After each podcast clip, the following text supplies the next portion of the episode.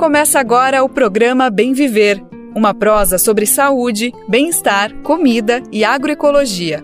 Produção Rádio Brasil de Fato.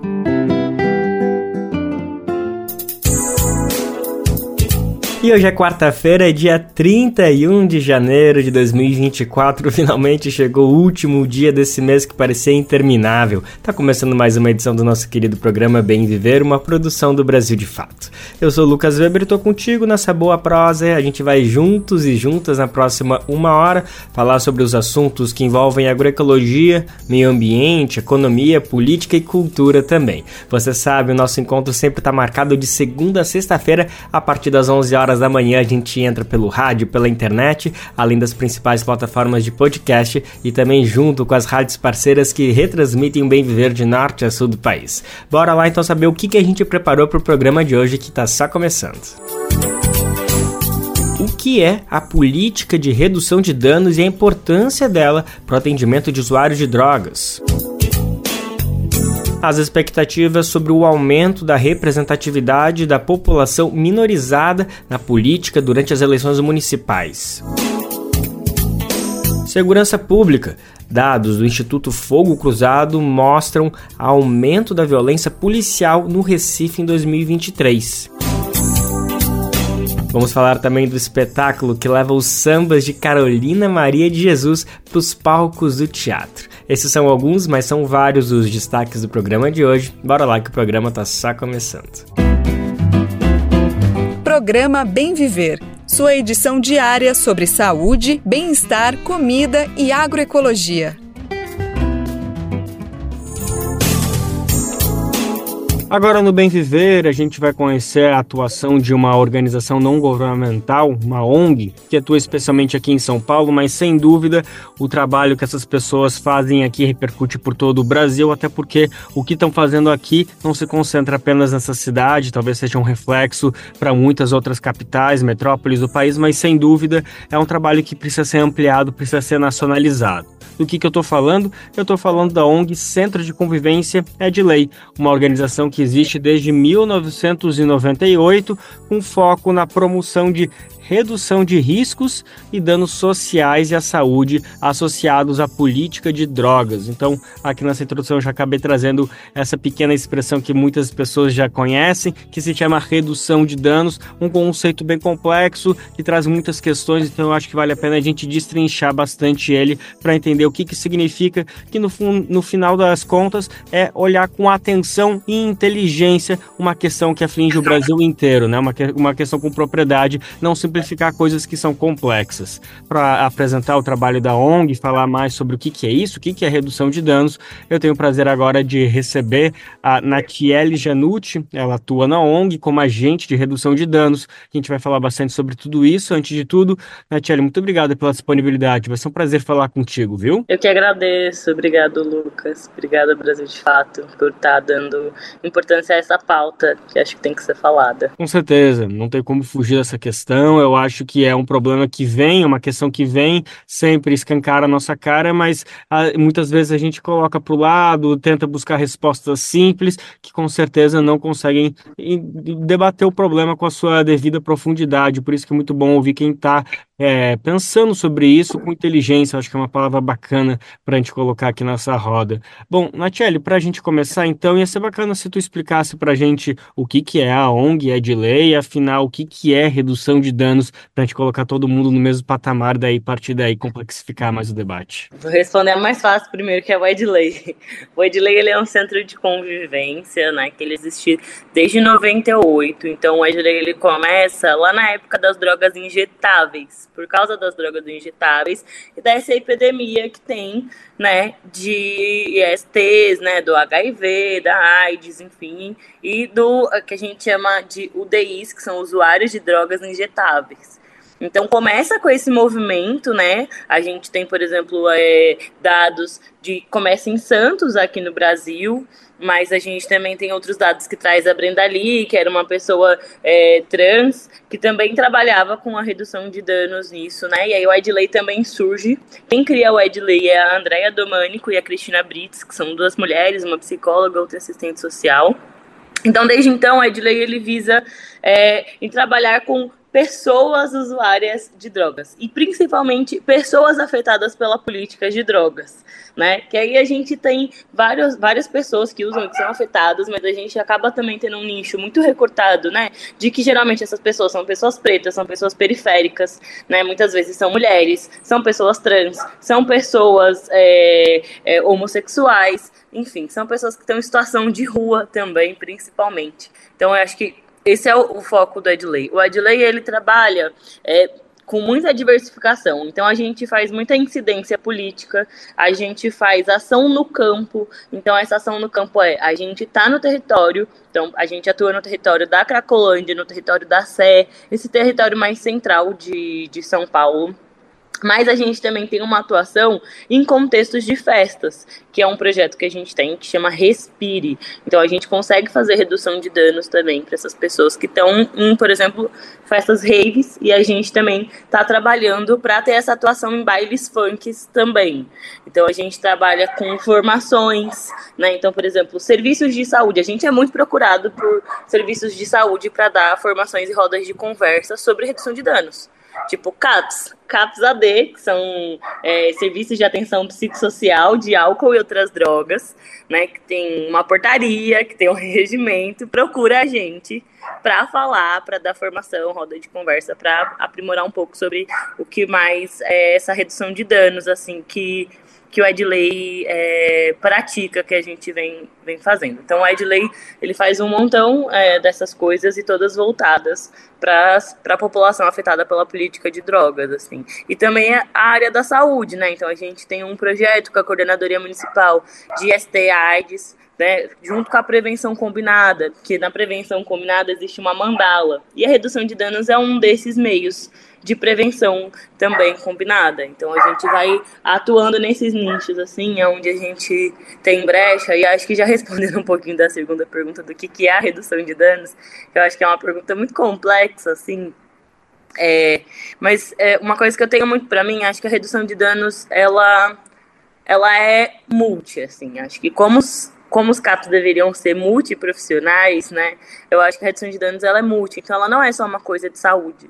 Eu acho que ela é uma questão de cultura, ela é uma questão de saúde também, ela é uma questão de bem-estar, de bem viver, né? Ela é uma questão que engloba várias coisas, assim, é uma questão de política, é uma questão de educação, né? Eu acho que ela é uma questão social muito grande que existe, que sempre existiu e que as pessoas acabam fazendo é, tendo uma visão muito errônea, assim, do que é a redução de danos, que é apologia às drogas. E a redução de danos, ela não é apologia às drogas, ela é apologia ao cuidado, né? A pessoa que está em uso, a pessoa que quer parar e não consegue.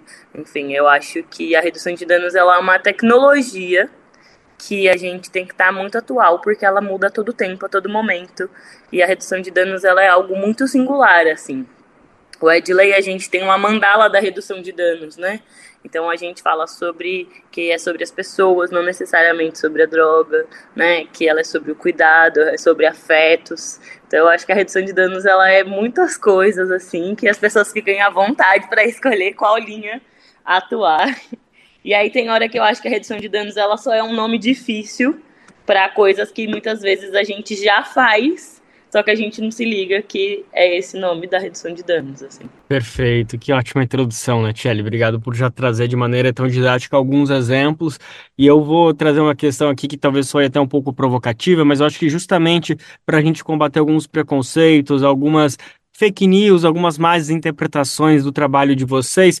Eu queria te ouvir um pouquinho mais de por que, que a gente tem que entender que, por exemplo, a entrega de seringas, de cachimbos, de piteiras, desses equipamentos, eles significam sim redução de danos e não apologia às drogas. Infelizmente, a gente tem que trabalhar com essa, com esse, enfim, com uma explicação didática sobre isso, por mais que para muita gente seja uma discussão já vencida há décadas, mas não muda o fato que a gente continua escutando, inclusive agora, sabe? Esse mês, esse ano, a gente já ouviu algumas é, algumas mentiras sendo contadas relacionando isso. Então, eu acho que se a gente puder trazer de uma maneira bem didática como que as coisas se conectam, eu acho que a gente consegue fazer um grande serviço agora, se tu puder trazer essa explicação para a gente, por favor. Vou tentar. Vamos começar a desenhar, gente? Inclusive, a Edley tem cartilhas, assim, que desenham isso e que são maravilhosas. Inclusive, eu escuto muito isso, assim, quando a gente vai pro território. Tem uma galera, às vezes, que a gente dá a piteira, a pessoa fala assim, ah, então você tá falando pra mim usar mais? Aí eu falo, se eu não te dar, você vai parar de usar? A pessoa fala, não. Aí eu falei, então usa com consciência, né? Então usa com cuidado, né? Então cuida de quem tá usando com você, porque muitas vezes as pessoas não usam é, sozinhas, né? Então eu acho que eu vou dar um exemplo. Eu tava dando esse exemplo esses dias para minha tia, que já trabalha quase 10 anos com isso, e ela, tipo, mas não entendo, o que, que você faz assim? É, uma pessoa que faz uso de cocaína. E aí ela usa em nota de dinheiro. Cocaína é uma droga cara, né? Enfim, tem pessoas da periferia que usam, mas a gente sabe quem é realmente a maioria que acaba usando. Se você usa com uma nota né, faz um canudinho com uma nota de dinheiro, a nota de dinheiro ela é suja, né? Então tem várias bactérias ali na nota do, do dinheiro e eventualmente pode acontecer que você pegue uma bactéria no seu nariz, assim. E que você tem que fazer uma cirurgia, e que, sei lá, seu nariz caia um pedaço, né? Enfim, que aconteça várias coisas.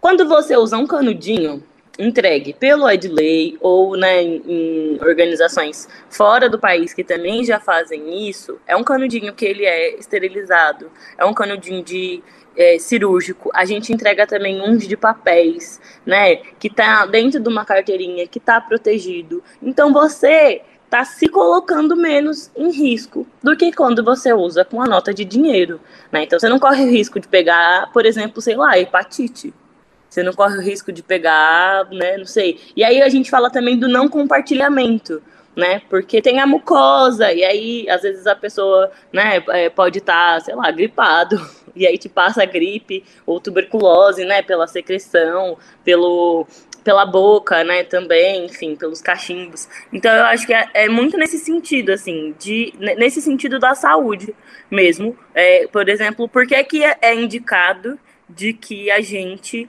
é, não utilize o alicate de unha da manicure, por exemplo, de que a gente leve o nosso, né?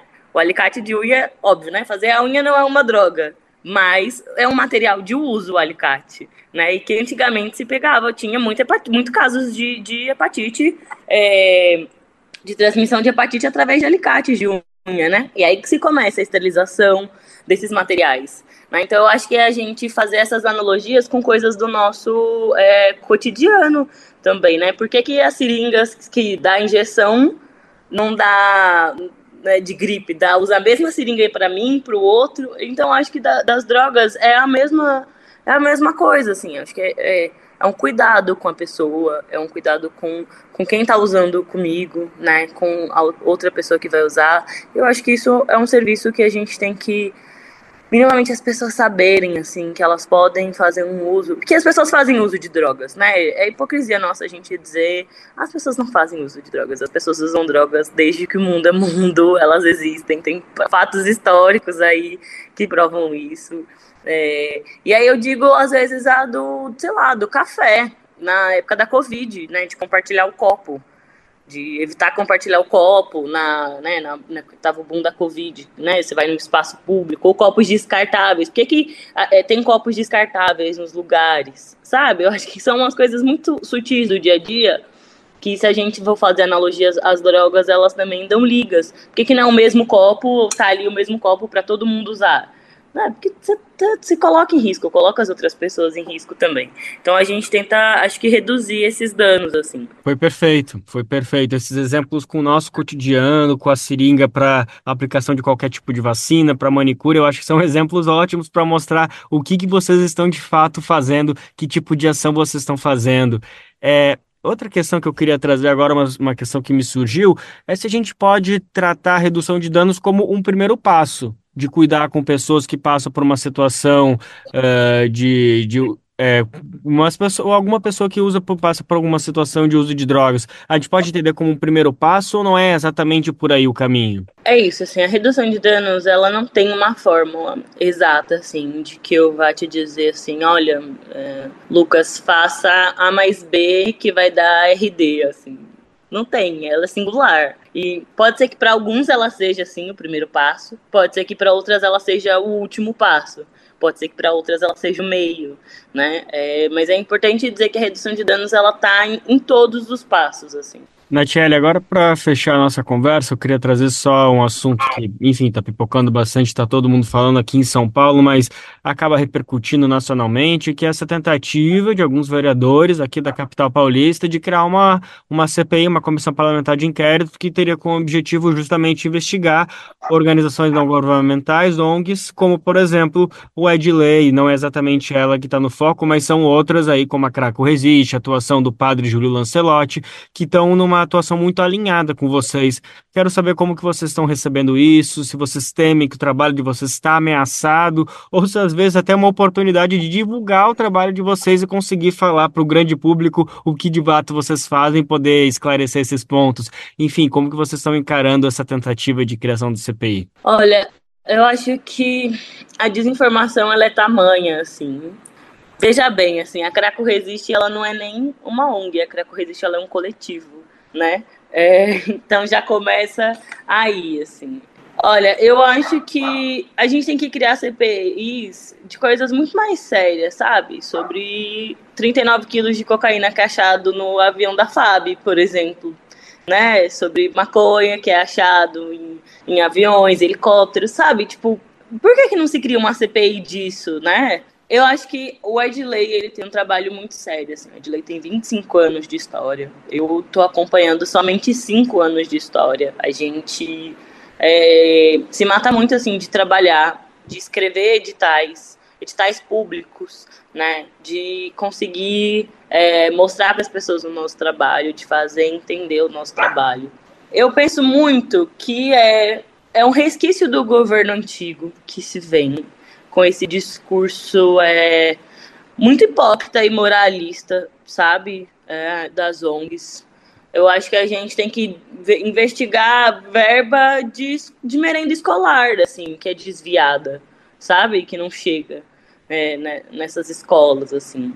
É, o padre Júlio Lancelotti ele tem um trabalho muito sério, ele tá ali no território, né? Ele dá a cara, a tapa e o peito dele também ali, né? Ele senta, eu acho que é uma das coisas assim, é, tanto Craco Resiste, Edley e o Padre Júlio Lancelotti, a gente vai pro território e aí a gente senta a nossa bunda no chão e escuta as pessoas que estão em situação de rua. Né? Eu acho que, por exemplo, a gente vê aquilo que a sociedade tenta tornar invisível, é, o que o centro de São Paulo tenta higienizar, por exemplo, né? fazer uma cidade limpa e linda e aí quer dizer que então não tem uma população em situação de rua, sabe? Que não tem que cuidar dessas pessoas, assim, só vai mudando de rua para outra rua é, e vai se criando milícia. Então, é, eu acho que, olha, se eles quiserem fazer, façam. A gente não tem nada a esconder, assim. Pelo contrário, eu acho que vai acabar também dando uma visibilidade. E aí as pessoas vão ver, gente, essas ONGs precisam de, de recursos, vamos dar recursos para essas ONGs, assim, que é isso que a gente precisa, assim, para conseguir ampliar muito mais o nosso trabalho, é, a seriedade que a gente leva. Né? eu sustento a minha família com esse meu trabalho, sabe? Tem, tem familiares, a gente emprega, inclusive tem pessoas que trabalham no Edley que são pessoas usuárias de drogas, pessoas que usavam crack, né? E com a redução de danos e com o trabalho que o Edley faz, quis sair, né, quis parar de usar o crack e trabalha hoje no Edley como agente de redução de danos. A gente dá curso para essas pessoas, dá um certificado e essas pessoas conseguem um trabalho, né, com o certificado do curso que a gente dá para essas pessoas. Então eu acho que sei, se eles quiserem um curso também, a gente pode ir lá na CPI dar um curso sobre redução de danos, assim, é, para eles, mas sinceramente eu acho que é um desserviço, assim, nem sei muito o que dizer. Tá ótimo, disse tudo. Natiele Janucci, muito obrigado mais uma vez pela disponibilidade. Foi um prazer falar contigo, entender mais sobre esse assunto que é complexo, mas à medida que a gente escuta, ouve quem já está escutando as pessoas, a gente vê que pode ser complexo, mas é muito fácil de entender. O caminho é longo, mas as respostas estão aí. Vocês estão explicando há mais de 30, há quase 30 anos, então é muito importante parar para ouvir quem está ouvindo as pessoas. Obrigado mais uma vez a disponibilidade, viu? Eu que agradeço, gente, a disponibilidade procurem o Nas redes sociais, procurem saber mais sobre o trabalho de redução de danos de pessoas que trabalham com redução de danos. Estamos aí à disposição para qualquer coisa. A caminhada é longa, mas não é perpétua. Perfeito. A gente acabou de conversar então com Natiele Janucci, ela é agente de redução de danos e atua na ONG Centro de Convivência Edley, uma organização que atua desde 1998 na promoção de redução de riscos e danos sociais à saúde associados à política de drogas em São Paulo. Nosso assunto agora é política. Olha só, grupos ligados à Igreja Católica vão oferecer cursos de formação política visando as candidaturas progressistas nas eleições municipais deste ano. A iniciativa é direcionada para candidaturas ligadas aos movimentos populares e tem como meta conter o avanço da extrema-direita. O curso faz parte do projeto Encantar a Política e está em sintonia com as orientações do Papa Francisco de guiar as ações da Igreja Católica em busca de um novo novo humanismo. Vamos saber mais detalhes na reportagem agora de Igor Carvalho. Grupos ligados à CNBB, a Confederação Nacional dos Bispos do Brasil, lançarão o curso de planejamento de campanha eleitoral que vai ocorrer dentro do projeto Encantar a Política. Os organizadores afirmam que ela é destinada a lideranças de movimentos sociais e eclesiais que pretendem disputar as eleições municipais deste ano. Mas há um pré-requisito: todos devem estar comprometidos com, abre aspas, a democracia, a justiça e a paz, fecha aspas. Daniel Seidel, da Comissão Brasileira de Justiça e Paz e coordenador do curso, explica que a declaração de fé não será obrigatória, mas há uma inclinação à esquerda na formação. Na verdade, o que a gente apresenta de forma explícita uhum. são os valores que a gente compartilha a própria CBJP, para você ter ideia, tem gente que não professa nenhuma religião. Uhum. Mas nós temos um conjunto de valores que caracteriza o que a gente chama de humanismo, o novo humanismo que Papa Francisco tem proposto, inclusive, né? Uhum. Que são os valores da solidariedade, da fraternidade, da igualdade, da justiça social, da justiça socioambiental. Ou seja, a gente não esconde qual é a intencionalidade dos projetos ou de projetos que a gente quer apresentar mas não necessariamente a profissão na fé católica é um dos critérios. O curso teve uma primeira edição nas eleições de 2022 em caráter quase experimental. Em 2024, os organizadores pretendem expandir a experiência. Antes mesmo do lançamento oficial, já havia 400 inscritos de organizações, partidos e movimentos próximos dos órgãos à frente da formação. Em 2022, 140 pessoas fizeram o curso, sendo 57 mulheres e 84 homens. Desse total, 64 eram do Sudeste, 19 do Nordeste, 18 do Norte, 17 do Sul e 9 do Centro-Oeste. Na distribuição partidária, 58 eram oriundos do PT, 17 do PSOL, 6 da Rede, 6 do PSB, 3 do PDT, 3 do PCdoB, 2 do Podemos e 2 do PV. Progressistas, PRTB, PSB, PSC, PSD, PSL, Solidariedade e União Brasil tinham um representante cada. A conjuntura política do interior do país é levada em conta pela organização do curso, que afirma entender que há acordos particulares no Brasil que fogem do discurso ideológico. Em 2024, o curso será totalmente virtual e deve começar em 1 de março. Além da Comissão Brasileira de Justiça e Paz, participam da organização o Conselho Nacional do Laicato do Brasil e o Centro Nacional de Fé e Política Dom Helder Câmara. O Núcleo de Estudos Sociopolíticos da PUC Minas Gerais, a Pontífice Universidade Católica de Minas Gerais, também integra o projeto. De São Paulo, da Rádio Brasil de Fato, Igor Carvalho. E apesar de iniciativas como esta da Igreja Católica, a política ainda é um espaço hegemonicamente ocupado por homens brancos e héteros. A gente sabe bem, dá para perceber isso no cenário tanto do Congresso Nacional como em outras instâncias do poder. Bom, os movimentos populares têm buscado nos últimos anos, por meio de diversas iniciativas, inverter esse cenário e garantir uma maior participação de mulheres, pessoas negras, indígenas e da população LGBTQIA nosso repórter de Brasília, Alex Mirkan, conversou com lideranças políticas de diversas cidades que apontam que as eleições deste ano significam uma nova chance de garantir representatividade na política. Turbinada em quase 5 bilhões de reais, as campanhas eleitorais deste ano vão desembocar em 58 mil vereadores e 5.500 prefeitos eleitos. Uma certeza já se tem: Ao fim da contagem das urnas, o perfil preponderante dos políticos municipais se manterá o mesmo: homem, branco, casado e com idade acima de 40 anos. Segundo dados do Tribunal Superior Eleitoral, por exemplo, o percentual de vereadoras variou pouco nos últimos 20 anos, embora o número de prefeitas tenha dobrado no mesmo período. Conforme aponta Isabel Mota, membro da Academia Brasileira de Direito Eleitoral e Político e professora de Direito da Universidade Federal do Maranhão. A gente tem uma questão nas cidades menores, ainda lideranças muito tradicionais.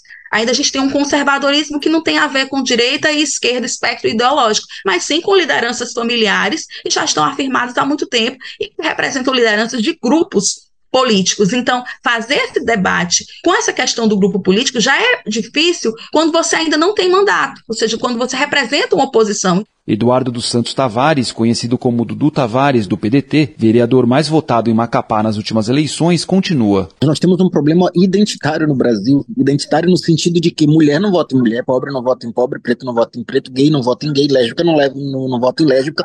E é por isso que nós temos esse, esse, esse, essa desigualdade tão forte, porque ninguém vai fazer uma lei que beneficie o outro e acabe te causando um prejuízo. É, é uma questão que as cotas já vieram, as cotas estão servindo para muita coisa, mas ainda não serviram para tudo, e nós precisamos avançar com firmeza. É sabido que a população brasileira é composta em sua maioria por mulheres e pessoas pretas ou pardas. Mesmo assim, a subrepresentatividade é um problema crônico que tem sido enfrentado pelas militâncias em várias frentes.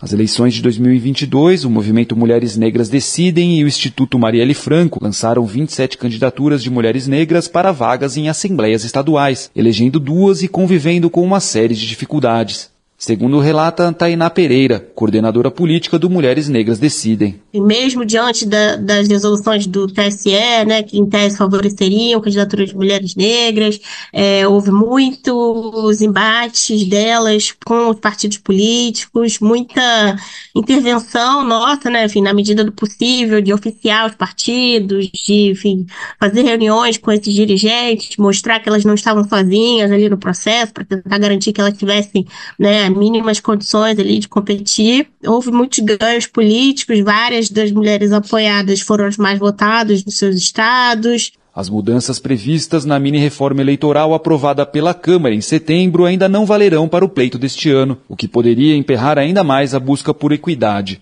Uma das regras, por exemplo, autoriza o cumprimento das cotas de gênero pela federação como um todo e não mais por cada partido, o que na prática tende a prejudicar a participação feminina. Descumprimento dos repasses de cotas por gênero, raça e etnia também raramente gera punições aos infratores, contemplados frequentemente por anistias forjadas. Tavares critica. Não adianta dizer que fixar um limite máximo de gastos é suficiente. Não é suficiente, porque tem muita gente que pode ter o limite máximo de 200 mil reais e o partido não repassar sequer 20 mil reais. Então é importante que essa liberação de valores, considerado o montante que você disse, ele seja pensado nas novas resoluções do TSE para garantir que esse dinheiro chegue na mão dos candidatos. Tainá Pereira enxerga clientelismo e preservação de privilégios partidos políticos, em especial em relação a essa distribuição proporcional de recursos, de tempo de propaganda para candidaturas negras, tem se mostrado muito, muito, muito reticente.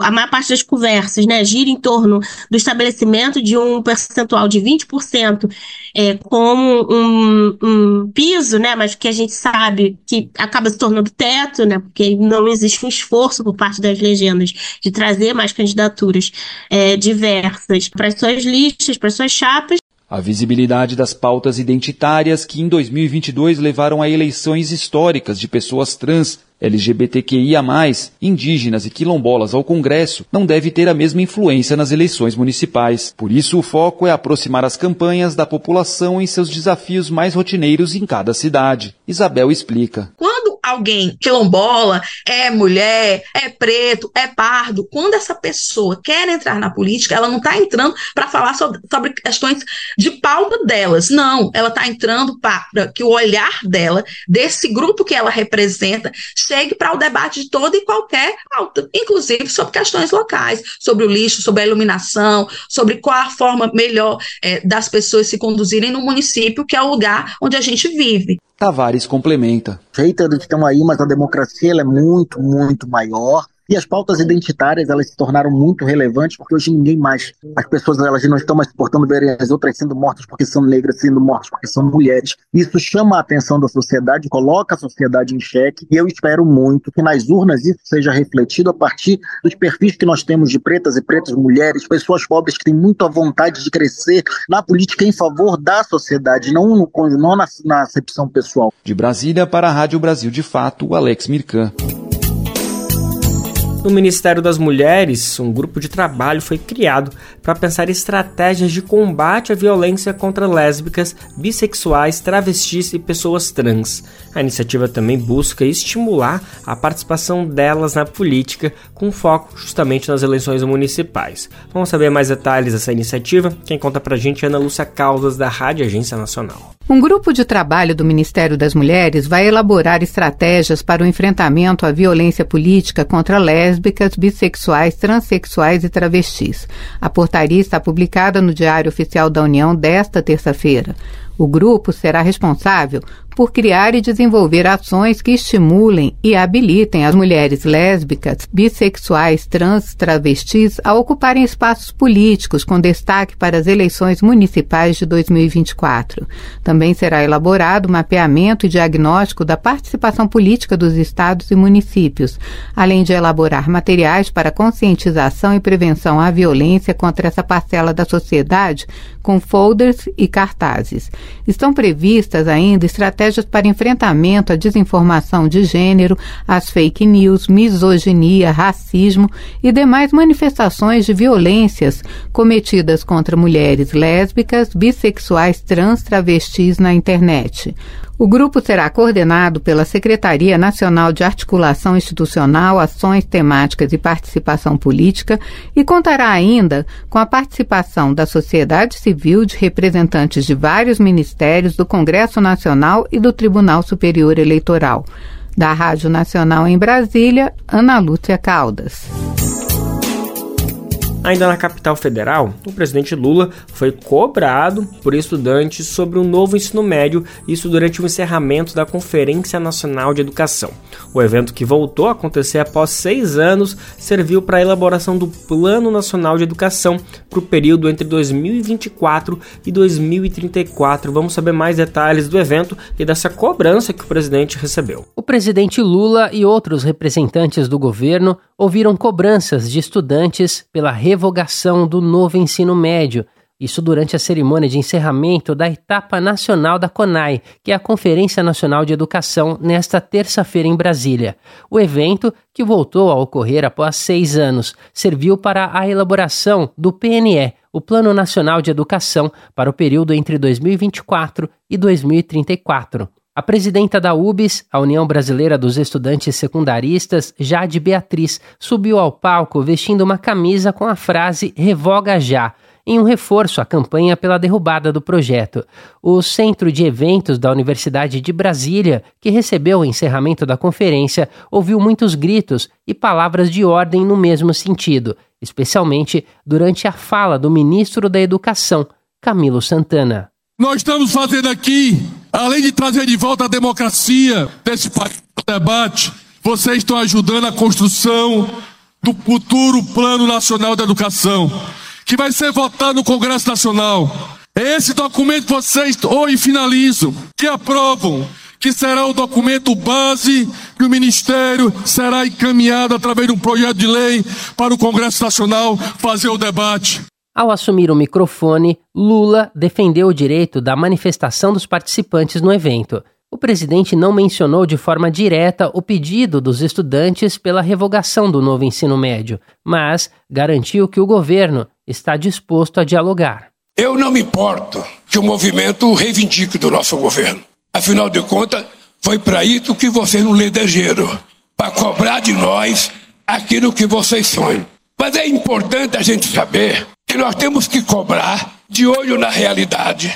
E todo mundo sabe que quando o cobertor não é tão grande, se você cobrir a cabeça, você descobre o pé. Então nós temos que fazer mágica para ir definindo cada vez mais as prioridades. E as prioridades do nosso governo são duas: a educação e a saúde pública merecem prioridade no nosso governo. E em terceiro lugar, cultura, porque sem cultura nenhum país também vai a lugar nenhum. Durante o discurso voltado aos estudantes, Lula ressaltou a retomada de políticas públicas para a educação suspensas ou deterioradas durante os governos de Michel Temer e Jair Bolsonaro. O petista citou a própria Conferência Nacional o reajuste dos valores destinados à compra de merenda escolar após anos de congelamento e a retomada dos repasses para o Ministério da Ciência e Tecnologia. Um dos pontos mais celebrados pelos participantes do ato foi o programa Pé de Meia, que teve o lançamento formalizado na última sexta-feira, dia 26. Jade Beatriz, a presidenta da UBS, afirmou que políticas públicas garantem que filhas de empregadas domésticas e filhos de pedreiros entrem na universidade e acessem o ensino superior. Nós representamos a maior parte da juventude brasileira. Juventude essa que durante os últimos anos sofreu com a herança de antigos governos que não se preocupavam com a educação. Nós estávamos cansados de escolher entre estudar e sobreviver, entre ir para a escola ou ter o que comer dentro de casa. Mas isso mudou na semana passada com a conquista da bolsa permanência para os estudantes do ensino médio. O pé de meia, que hoje é a maior política pública de resgate da juventude que evadiu da escola. O presidente Lula aproveitou o público composto por estudantes, professores e outras pessoas ligadas à educação para prometer novos investimentos na área. Nem sempre a gente consegue valorizar as nossas conquistas democráticas. Muitas vezes a gente só se dá conta da importância da democracia quando a gente a perde. Isso aconteceu com o impeachment da Dilma. Foi a primeira experiência que a maioria de vocês jovens tiveram nesse país do significado da derrota da democracia.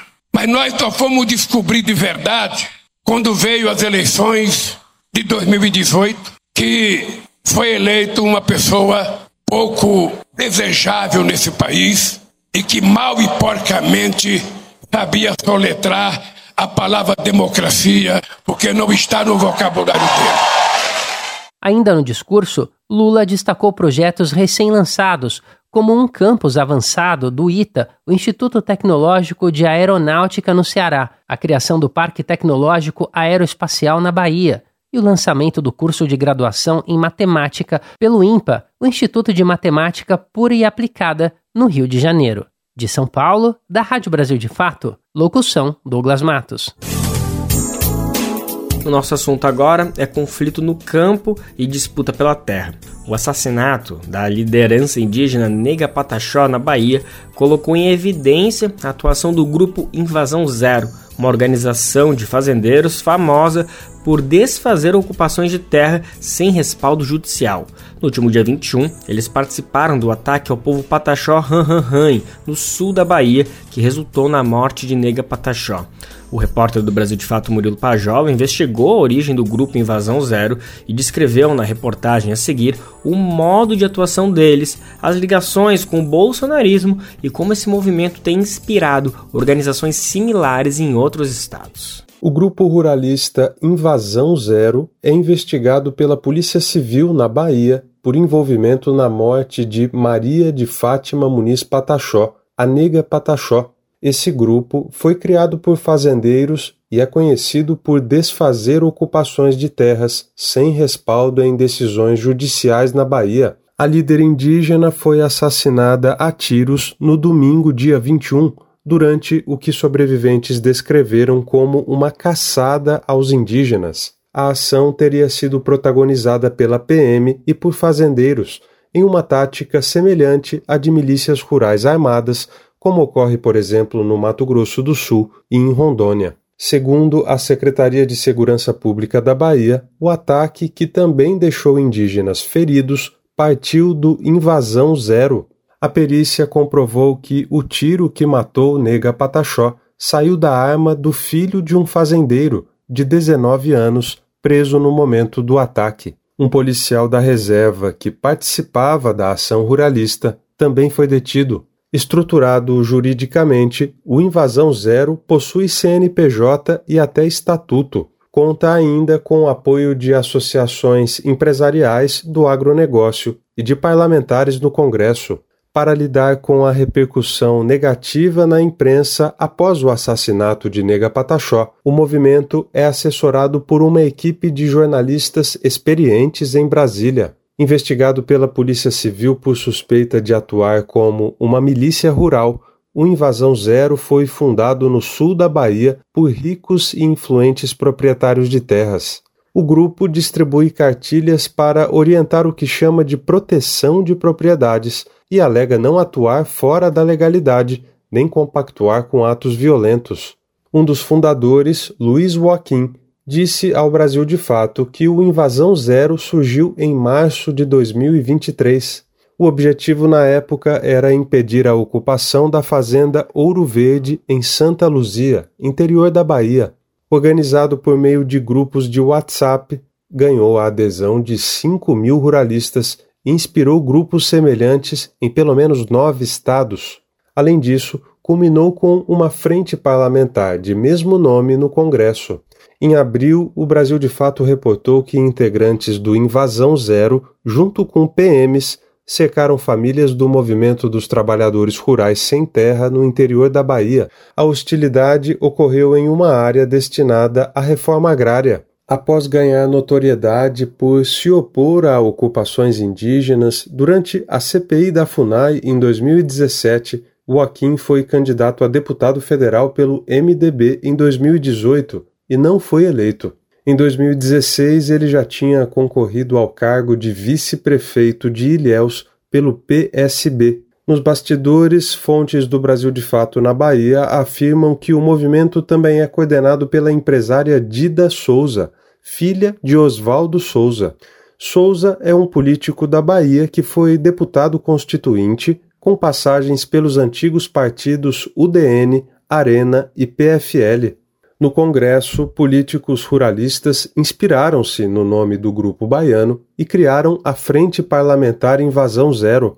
O lançamento foi feito em outubro de 2023 e contou com a presença do ex-presidente Jair Bolsonaro. A frente é presidida pelo deputado federal Luciano Zucco, do Republicanos, e tem como relações institucionais o deputado federal Pedro Lupion, do PP. Ex-ministro de Bolsonaro, Ricardo Salles, do PL, é o primeiro vice-presidente do grupo. Zuco, coordenador da CPI do MST, que acabou em setembro sem relatório final, recebeu em maio do ano passado no seu gabinete os fundadores do Invasão Zero. Os visitantes foram justamente Luiz Joaquim e a empresária Dida Souza.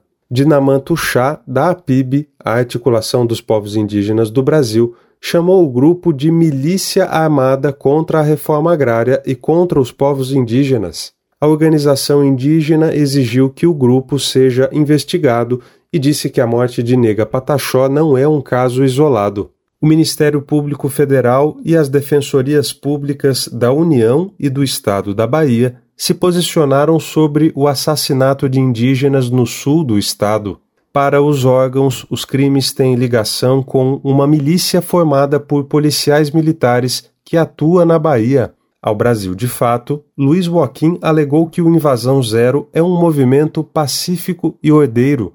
Disse também que os envolvidos na morte de Nega Pataxó não fazem parte do grupo. Ele ainda afirmou que a acusação de formação de milícia rural é uma narrativa e que os conflitos são iniciados pelos próprios indígenas não há registros de mortes de fazendeiros em conflitos, apenas de indígenas. De Lábrea, no Amazonas, da Rádio Brasil de Fato, locução Murilo Pajola. A ABJD é a Associação Brasileira de Juristas pela Democracia. Defende o Estado democrático de direito, a presunção de inocência, o devido processo legal e o acesso à justiça. A ABJD é a única organização do Brasil que reúne todas as categorias de juristas do estudante à juíza, da servidora do sistema de justiça ao defensor público. Juristas democráticos são essenciais para evitar retrocessos e avançar nos direitos e garantias. Faça parte da ABJD. Entre no site e associe-se a bjd.org.br.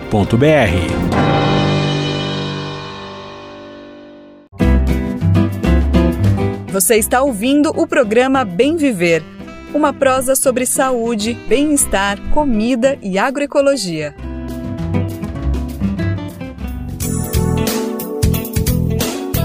Sempre bom lembrar que o nosso Bem Viver vai ao ar de segunda a sexta-feira, sempre a partir das 11 horas da manhã. E você que está aqui em São Paulo pode conferir pela Rádio Brasil Atual, é 98,9 FM. Isso é Grande São Paulo, mas a gente está no mundo inteiro por meio da nossa rádio web, lá no site radiobrasildefatos.com.br. E se por algum motivo às 11 horas não é um bom horário para você se sintonizar com a gente, fica tranquilo, fica bem tranquilo que você pode conferir o nosso programa, seja pelas plataformas de podcast como o Spotify Spotify, Deezer, iTunes, Google Podcast e também pelo próprio site do Brasil de Fato. Lá a gente deixa todas as edições do Bem Ver salvas para você escutar a hora que você quiser e quantas vezes quiser.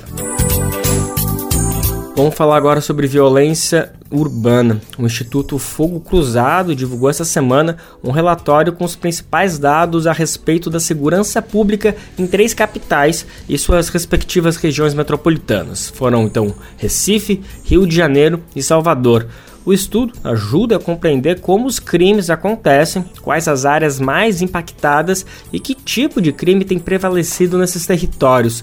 Segundo a pesquisa, por exemplo, no Recife, o que tem preocupado é o avanço da letalidade durante as operações policiais. Já no Rio, é a escalada dos conflitos entre milícia e tráfico de drogas, especialmente na zona oeste da cidade. Vamos saber mais detalhes sobre esse panorama dessas três cidades especificamente a reportagem de Solimar Luz, da Rádio Agência Nacional. O ano de 2023 foi marcado pela violência armada nas cidades de Recife, Salvador e Rio de Janeiro. É o que mostra o levantamento anual do Instituto Fogo Cruzado, divulgado nesta segunda-feira. Um dos destaques do estado do Rio de Janeiro é a escalada dos conflitos na Zona Oeste, que vive uma guerra entre o tráfico de drogas e a milícia. A disputa fez o número de mortos dobrar mais de 100% e o número de tiroteios subir mais de 50% na região em comparação a 2022. Ao todo, a cidade do Rio de Janeiro teve 2.953 tiroteios em 2023 Houve vítimas em 41% deles. 962 pessoas morreram e 884 ficaram feridas. Na maior parte dos casos, as vítimas eram jovens e ao menos 25 crianças foram baleadas. Embora os números representem uma queda de 18% em relação a 2022, dos quase 3 mil tiroteios mapeados, 34% aconteceram durante operações policiais. Maria Isabel Couto, diretora de dados e transparência do Instituto, ressalta que os indicadores ajudam a compreender a onda de violência e cobrar por políticas públicas. A gente tem que olhar com um recorte que já não é local. Na verdade, refletem o que vemos nos grandes centros brasileiros. Recorde de crianças baleadas e a milícia provocando terror no Rio de Janeiro. Recorde de violência policial e explosão de mulheres baleadas em Pernambuco. Cinco dias de chacina na Bahia. O levantamento mostra também que houve uma disparada nos números relacionados à violência policial em Recife 2.827 disparos de arma de fogo mapeados na região metropolitana do Recife. 5% ocorreram durante ações e operações policiais. Foram 99 ações policiais com disparos de arma de fogo, que resultaram em 68 mortos e 45 feridos. Já em Salvador, dos episódios de violência armada mapeados, 37% ocorreram em situações de ação policial, 2.413 mortos no ano, 190 foram vitimados nas 48 chacinas que ocorreram em Salvador e região metropolitana em 2023, sendo que 69% foram durante ações ou operações policiais deixando 136 civis mortos. Maria Isabel Couto classifica a situação nas três capitais monitoradas como um descontrole. É a partir da coleta e sistematização de dados que podemos produzir estatísticas e análises, evidenciar problemas e assim realmente pensar a segurança pública como ela deve ser, focada no bem-estar de todos, em preservar a vida da população. Se os estados falham na sistematização e divulgação desses dados, é papel da sociedade civil produzir indicadores para melhor compreender a violência e, dessa forma, cobrar por políticas públicas baseadas em evidências. E os números mostram isso. Em nota, a Secretaria de Estado de Polícia Civil do Rio de Janeiro afirma desconhecer a metodologia utilizada pelo fogo cruzado e informa que as ações da polícia são norteadas com base em dados oficiais do Instituto de Segurança Pública que registraram reduções expressivas nos crimes contra a vida. Diz ainda que todas as ações são realizadas por agentes capacitados após minucioso planejamento, priorizando sempre a preservação de vidas, tanto dos policiais quanto dos cidadãos, diz a nota. A Secretaria de Estado de Polícia Militar do Rio também informou por nota que não recebeu as informações sobre o estudo e que leva em consideração sempre os dados oficiais divulgados. Já a Secretaria de Segurança Pública da Bahia declarou que as mortes violentas no estado representaram redução de 6% em 2023 e que o número absoluto de assassinatos foi o menor dos últimos sete anos. Destacou também as apreensões expressivas de fuzis e armas de fogo. O governo de Pernambuco não respondeu até o fechamento desta reportagem. Com colaboração de Vitor Abdala, da Rádio Nacional no Rio de Janeiro, Solimar Luz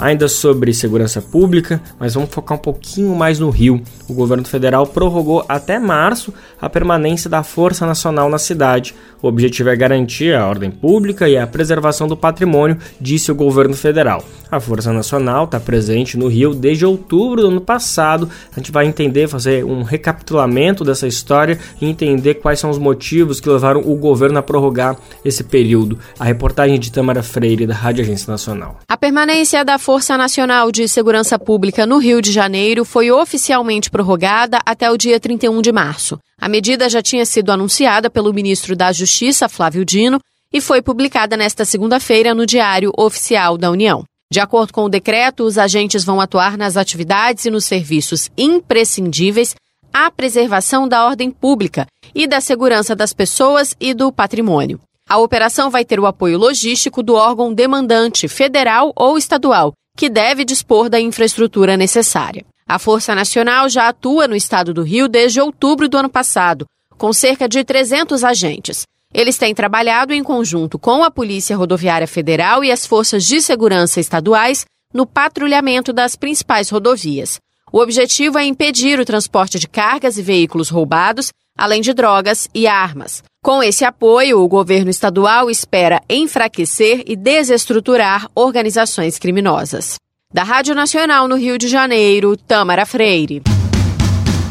Quer saber onde encontrar livros bons, baratos e com conteúdos que te ajudam a entender a situação atual do Brasil e do mundo?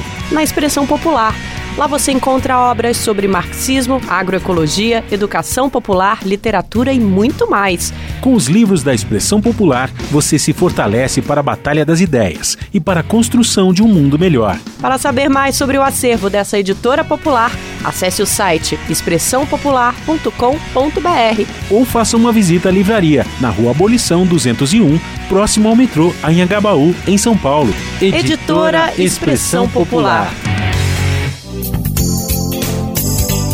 Um recadinho que sempre vale a gente reforçar é que o nosso Bem Viver é retransmitido para dezenas, diversas, centenas de rádios espalhadas de sul a norte, de leste a oeste do país. A gente conta com essa parceria de iniciativas comunitárias, iniciativas regionais que ajudam, pegam de graça nosso programa na rádio e botam a voz do Bem Viver para repercutir por aí. E sim, você está convidado, está mais do que convidada para votar junto na sua programação aí na sua iniciativa regional, na sua iniciativa comunitária, o Bem Viver. Para isso, é só ir lá em radiobrasildefato.com.br, daí você clica em como ser uma rádio parceira. É super simples o caminho para você colocar na sua programação a nossa voz, a voz do bem viver. Um assunto que a gente tem que falar todo dia é a respeito da dengue. O número de casos tem crescido no Brasil de maneira assustadora, especialmente nos últimos meses. Segundo dados do Ministério da Saúde, foram mais de 120 mil casos apenas no mês de janeiro, gente. Isso significa que são mais de 40 mil casos em relação ao mesmo período do ano passado, ou seja, quase dobrou basicamente um terço a mais em relação ao ano passado. Acre, Distrito Federal e Minas Gerais lideram com o maior número de infecções por 100 mil habitantes. Por conta, os três decretaram estado de emergência na saúde pública. Portanto, a gente vai ficar em alerta e reforçar os cuidados contra o mosquito da dengue. Todo mundo sabe quais são os cuidados, mas não custa relembrar que é a história de não deixar água parada, seja no vasinho, no pneu, na caixa da água, qualquer lugar que tiver uma aguinha parada, saiba que pode ser sim um foco de dengue.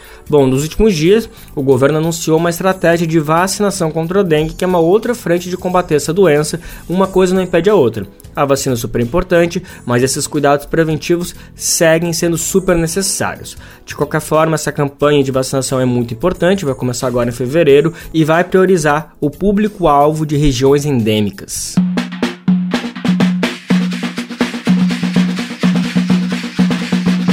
Maria veio, não vem não, e por que que não veio, sei não. A Maria veio, não vem não, e por que que não veio, sei não. Bora falar de teatro? Estreia na próxima sexta-feira, dia 2, o musical Bitita, as composições de Carolina Maria de Jesus. O espetáculo é uma releitura do disco Quarto de Despejo, que foi gravado pela escritora mineira em 1961, um ano depois do lançamento do livro homônimo ao disco. No ano passado, o álbum Bitita, as composições de Carolina Maria de Jesus, ficou disponível nas plataformas de áudio. No projeto, Nega Duda e Esther Araújo dão voz à releitura das composições originais, que foi lançado pelo selo Sesc. Oh, oh, oh,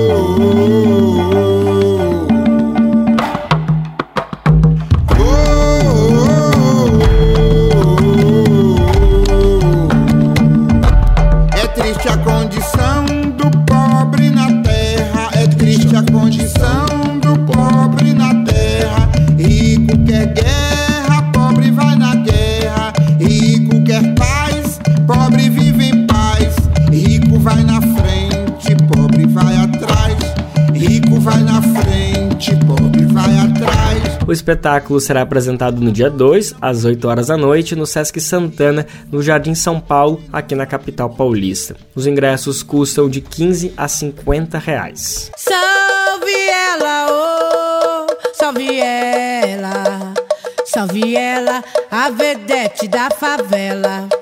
Salve ela, oh, salve ela, salve ela, a vedete da favela. Conhece Maria Rosa, ela pensa que é a tal. Ficou muito vaidosa, saiu seu retrato no jornal. Salve ela, oh, salve ela,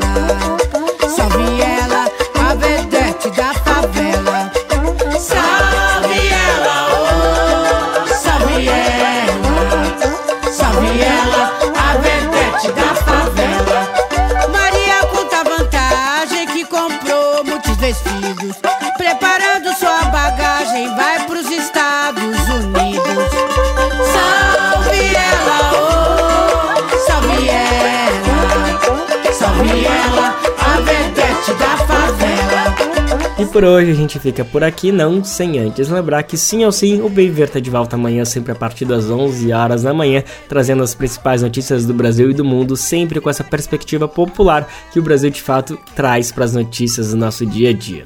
Você pode conferir a gente na Rádio Brasil Atual 98,9 FM na Grande São Paulo ou no site radiobrasildefato.com.br. O programa vai ao ar em diversas rádios pelo país e a lista completa de emissoras que retransmitem Bem Viver você encontra no nosso site na matéria de divulgação diária do programa. Aqui a gente aproveita para agradecer esses veículos por estarem com a gente e lembra também que o Bem Viver fica disponível como podcast no Spotify, Deezer, iTunes e Google Podcast. A apresentação deste programa foi de Lucas Weber, roteiro de Afonso Bezerra, edição e produção de Mariana Lemos e Douglas Matos, trabalhos técnicos de Lua Gatinoni, Adilson Oliveira e André Paroche, coordenação de rádio e TV Moniz e Ravena, diretora de programas de áudio Camila Salmásio, direção executiva Nina Fidelis, apoio toda a equipe de jornalismo do Brasil de Fato. Você ouviu o programa Bem Viver uma prosa sobre saúde, bem-estar, comida e agroecologia. Produção Rádio Brasil de Fato.